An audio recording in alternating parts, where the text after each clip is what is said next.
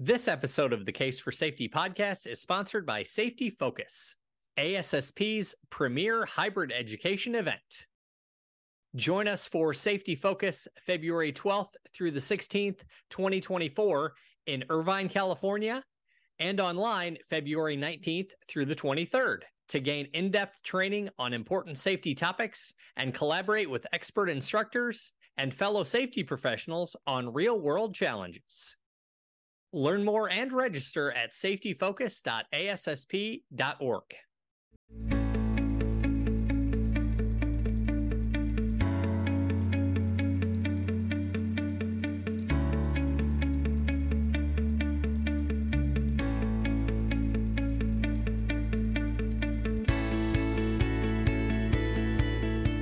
Hello, everyone, and welcome to the Case for Safety podcast. I'm your host, Scott Fowler. Thank you so much for joining us today. I'm very excited for today's episode about how you can market safety and health initiatives to those in your organization. Here to share her perspective on that, I am thrilled to welcome to the show the safety geek herself, Brye Sargent. Brye, welcome. So excited to have you on the show. I'm so excited to be here. Thank you so much for having me. I'm really excited for today's conversation. I know for safety professionals, you know, getting that buy-in from those in your organization is so important in, you know, getting those initiatives put in place and improving your safety and health management system. So I thought we could start by kind of talking about, you know, some of the challenges to that. You know, what are what are some of those challenges and barriers safety professionals might face in marketing their programs to those in their organization? Well, I think the biggest challenge is, is that the management team doesn't quite understand what we do right? So when we're hired, they're like, you're just in charge of safety. And they give us kind of like artificial authority because they're just like, well, whatever the safety person needs, we'll we'll do. But then when it when the rubber hits the road, right, and they actually have to do something on their end, they're like, oh, wait a minute, no, we can't do that. And we as safety people aren't trained to be marketers. We're not trained to sell anybody anything. What we're trained on is regulations. And we got to get past that whole like, just because it's the law, it doesn't mean they're going to do it. So you have to sell them on it in order to get them to actually make that change. Right. And a way to do that that you talk about is, you know, safety professionals viewing their program a- as a product how how can you know safety professionals as you just know kind of get in that marketer mindset to you know view safety and health in that way to then sell that to those in their organization?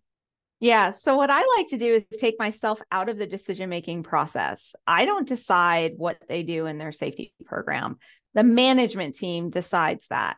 It is my job to create the products and let them buy from my you know assortment of products right so when there is a problem or a hazard or something that needs to be fixed, I don't come up with one solution. I come up with three or four and then I present it to them. So if you think about it, you'll always have like an the best practice and the engineering control that you want to put in place. There'll probably be a combination of administrative controls. There'll probably be PPE options. And instead of you just saying, this is what we need to do, and them giving you that artificial, yeah, sure, go ahead and do it, which then it gets hard to implement you go, here are all the options. And then you start selling them on one option more than the other as to what are the benefits of going for the engineering control as opposed to just doing PPE. Or maybe we can do a combination of PPE and administrative controls. What are the pros and cons of that? And then you put it into their hands as to what they want to do. And when you look at it that way, when you turn all of your inspection processes, your policies and your procedures, your safety initiatives and your safety improvements into that mindset of like, I'll create solutions and let them decide what they want to do. It gives you more buy in, but then it does make you see it as more of a product. And then I do also believe that for each one, you should create a business case and you should create a return on investment for that that option.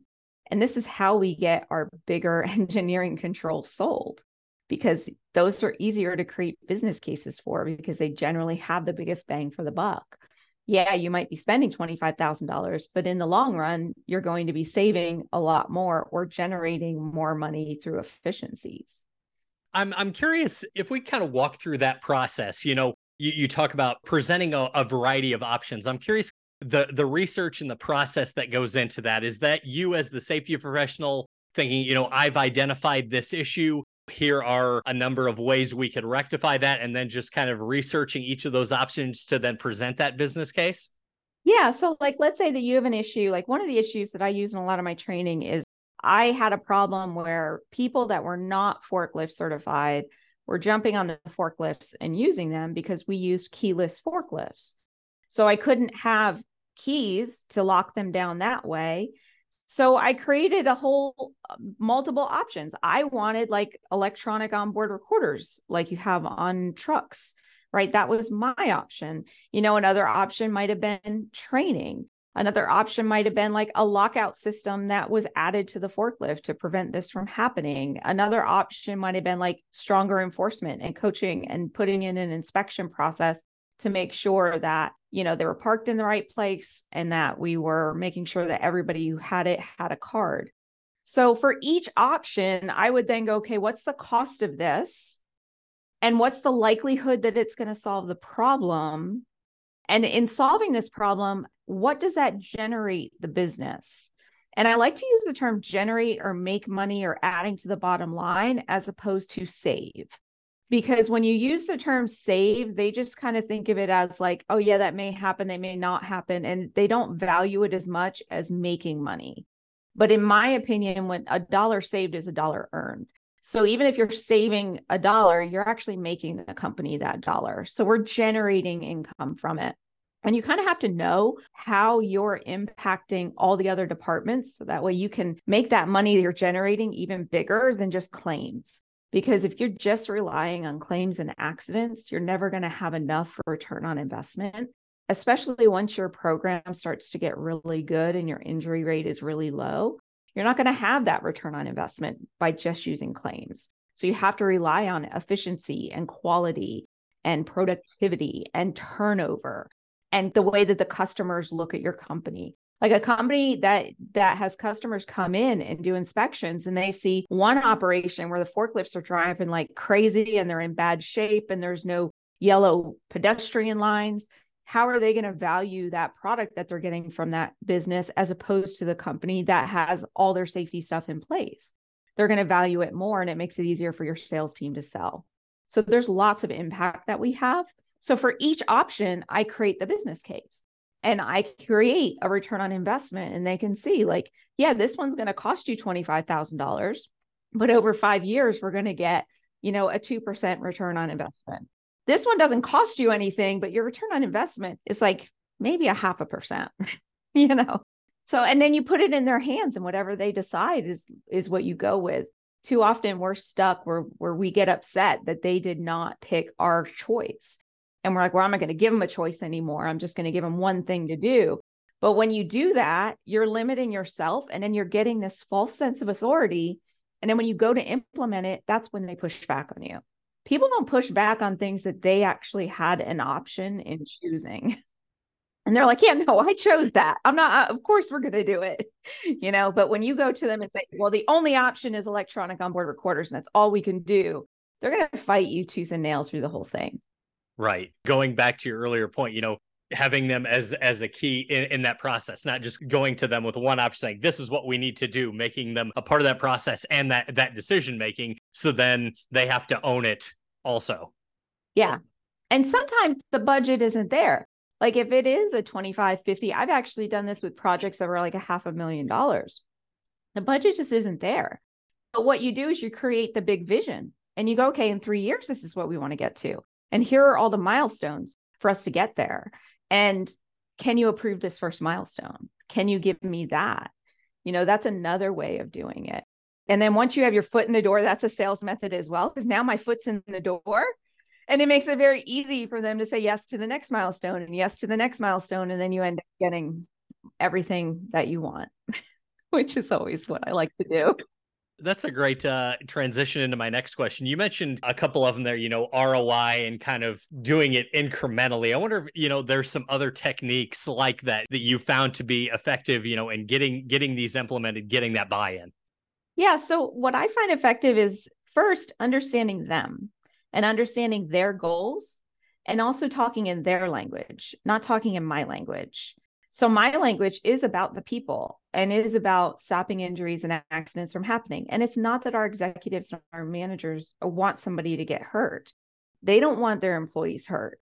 But the difference is is that the way I judge the risk and the way they judge the risk is completely different.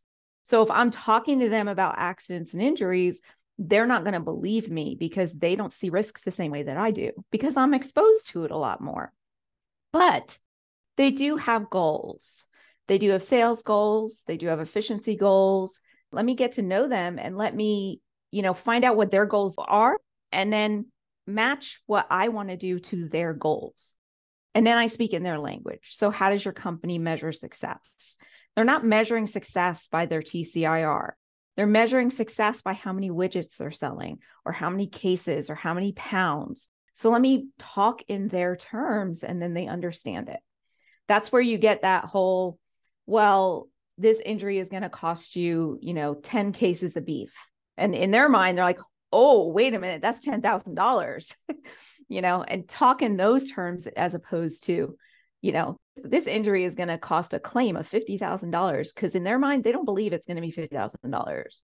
They believe it's going to be like 2,500, you know, or something like that. So that's one way is talking in their terms. And then the other way is just to remember that these are people. And if I was to go into a store and see a product that I wanted, so think about like you go into a furniture store and the guy is like following you around, right? And constantly checking on you. It's the same thing with safety. You have to know your people, you have to constantly be checking on them. And the way that salespeople work is they change their communication style based on the person. So understand how that particular person that you're trying to get a yes from likes to take information in and make sure you're giving it to them in that manner and that you're crafting your message to make it positive to them to convince them that what you're saying is right. Our job is to be influencers. So we need to influence the decision makers, and we are not the decision makers. They are staying on on that topic there's you know so many different people involved in this process you know from frontline workers to your executives and everybody in between. With, with all of those different groups as you just mentioned like what kind of information should you be gathering from them and what kind of information do you they need from you throughout all this so, safety is one of the only areas that has a positive impact on all the other areas. Every area of your organization is positively impacted by safety, and nobody else can say that. You know, when production speeds up, it hurts HR, it hurts safety, it also hurts quality. When expenses get tight, it hurts safety, it hurts productivity, right? So, we are the only ones that when we come in, we make the processes more efficient we actually make them money by improving employee morale. We reduce preventative maintenance costs. We also increase the quality of the product just because people are happy of what they're working and they're following our SOPs. And we're making more widgets or whatever it is your company does. So, all of those positive impacts that we have, that's the information you need to gather. The only information that we are always privy to is claims and insurance and the cost of PPE, right? You need to go out to all the other department heads and say, How are you measuring success for your department? And can I get those numbers? And sometimes they don't want to share them because I don't know, they think we're making nuclear weapons or something. But it's like, I need to know how many widgets you make per hour. I need to know how many hours everybody is working. So that way I can use data analytics and trending and see how when you increase on the number of hours employees are working, how it affects my department. And when you're gathering all of that information, you then have to make sure you're using it in a manner that they see a positive benefit for. So that's one side of it. The other side, because frontline supervisors are really the boots on the ground doing everything, they're not privy to all the deci- they're not decision makers either. So what you need to do is start building positive relationships with them. That means getting to know them on a personal level making sure that every Monday morning is spent doing rounds, saying hi and how was your weekend? And every Friday is like, what are you doing this weekend? Or really getting to know them so that way you know them in a personal level and then understanding what their goals are. And frontline supervisor goals are different than management goals. Their goals might just be to get out of work on time. Their goals might be to make sure everybody shows up for the day, right? So craft your message to match their goals, but at the same time, have those positive relationships because when you go to implement your thing, whatever it happens to be, it's harder for them to push back when they know, like, and trust you. And that's the whole idea is building know, like, and trust. So that way, when you tell them to do something, they're not looking at you as an adversary. They're looking at you as like, this is a person I talk to about my weekends and my wife and my kids and everything. And I just, I can have a conversation with them and talk to them about this. So if they disagree, it's no longer adversarial, it's a conversation. And if you're setting up your communication cadence right and your approval process right for anything you're doing, this is why I say we're not the decision makers. Their boss or their boss's boss actually approved it. So they really can't say no to you. So, but you can come up with a way to make it work because like nothing is cookie cutter. So you have to make it work for them. But they can't say no to you because you didn't make the decision. Their boss did, or their boss's boss did. You talked about the relationship building there, and something you mentioned at the beginning, you know, the safety person comes into an organization and a lot of people may not be aware of who this person is or what they're doing and there might be some apprehension there so how how can you know they you gave a couple examples there but you know make those those connections with people that I'm here to help. I'm trying to make things, you know, make things better and safer and you know really making those connections with everybody across the organization. Yeah. When I first go into any new company, my first step is to have coffee with every single member of management and ask those questions of like, what are your goals and what are your expectations of me? Not like what my expectations are of them, it's what are their expectations of me are. What do they see as their part in safety? And if they're saying, like, I don't want to do anything with safety. You just do your thing, Brye, and I'll be completely separate. Then I know that's a supervisor I need to start winning some hearts and minds over and get them to realize that I can't be the safety police. He has to be the safety police. So, but at least then I have my list of supervisors, my list of managers. I kind of know a little bit about each one and I know where they stand where it comes to safety and where I need to spend most of my time coaching because that's our role. We are the coach of the coaches we are not the people going out to the employees and telling them what to do. We have to focus 80 to 90% of our time on those frontline supervisors because they're the ones that need to tell the employees what to do, not you. I'm glad you mentioned you know, the the safety police because I know you know that is how un- unfortunately the, the the the role is seen in a lot of organizations and something that safety professionals have to overcome because you as I mentioned you could have people who are apprehensive who are afraid to speak up uh, and bring things to your attention because you know the the fear of retribution whatever else it might be. So that's really something that safety professionals might have to overcome and that relationship building is an integral part of that. Yeah yeah. Now there does have to be a safety police in your organization. It just can't be you. It has to be somebody who's in that employee's direct line of power because we don't have authority over anybody. We're just like this person on the side. We're just like hi we're the guide on the side. And anything we say and anything we do it might be seen as adversarial or it might be seen as like okay yeah bro, i wrote them up. But it really has no meaning because i don't have authority over anybody. And in order to hold people accountable you have to be able to deliver consequences. And i can't. I can put a note in their file which may never be seen again. So what happens is that like safety is the last department to be added to any organization. And the only reason that they add a safety department is because hr is typically overwhelmed with it and they're getting a lot of accidents. Or maybe in in the case where one of the places i was first hired they were getting sued by the epa and they were like oh yeah we need a safety person right? So like at that point that's when they bring somebody in right but they don't know what we do so the way they see it is, oh, we now have this safety person. So anything safety they can do. But we have to educate them that why we can't do it, how we can only be the subject matter experts to guide them and to help them create better policies and procedures. We can't do it because we're not in that line of power. Something we talked about a little bit ago. I'm curious you go to them with a particular initiative you've done your research say you know the roi is going to be x whatever it might be. I'm curious you know about the the the back end. You, you've gotten the buy-in you put your initiative in place. What what happens next? You know the the follow up with those new organizations to kind of keep those conversations going. Oh hey this was really successful. And now you know as you mentioned earlier you can you can ask for the next thing. You know you, you get the buy-in you put it in place you get the results you want you know then what what happens next? You have to build on those wins. So like once you once they've said yes and you've actually implemented your thing which first off your implementation should not just be you doing it it should be everybody doing it. So the moment you get that, yes, this is what we're going to do, you start action planning it out and assigning tasks to all the different members of management. So they understand it's not just you doing it, it's everybody doing it. Like if supplies need to be purchased, I'm not the one to purchase them. We have a merchandising department for that, or a purchaser, or somebody who's better at it than me, better at negotiating. They should be in charge of that.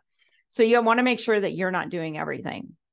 And then once it's all implemented, one of the last stages is that you're going to coach and observe and make sure that everything is going the way that it should be going.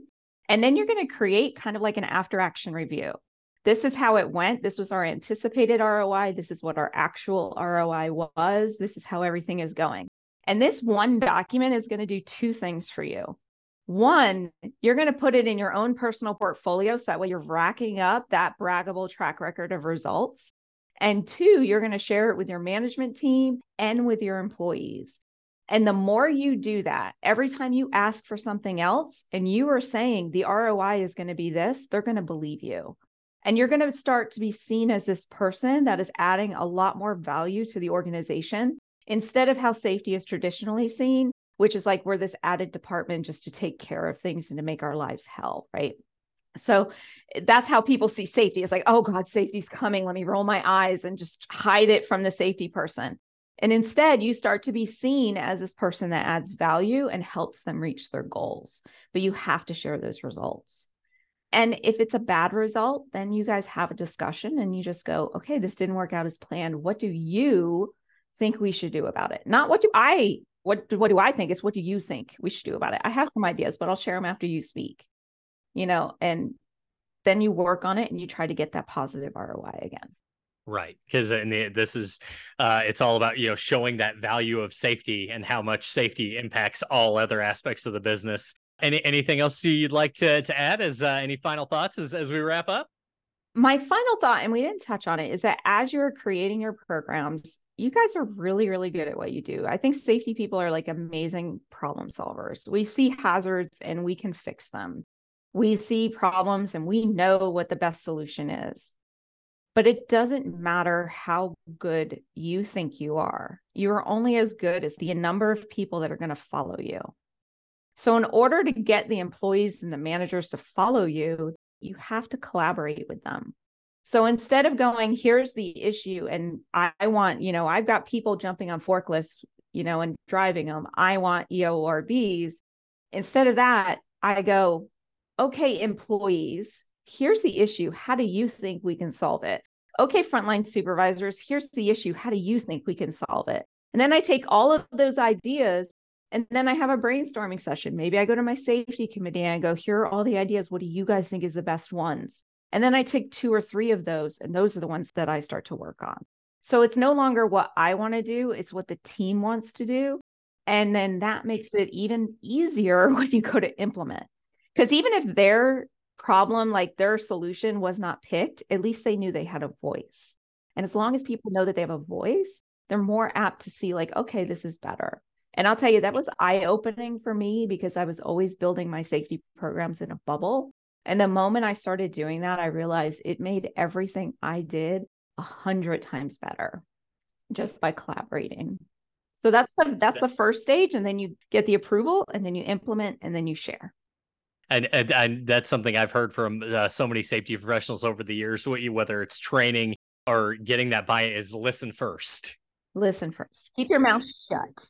That yeah, that that as we've talked about that listening, that information gathering, so you have the information, the knowledge you need to then do what's best for your organization and all the people working within it.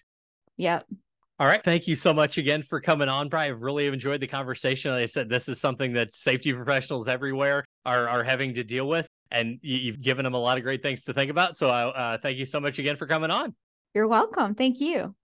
We hope you've enjoyed this episode of the Case for Safety podcast. be sure to subscribe wherever you get your podcasts. You can also connect with us at ASSP.org. We'll see you next time.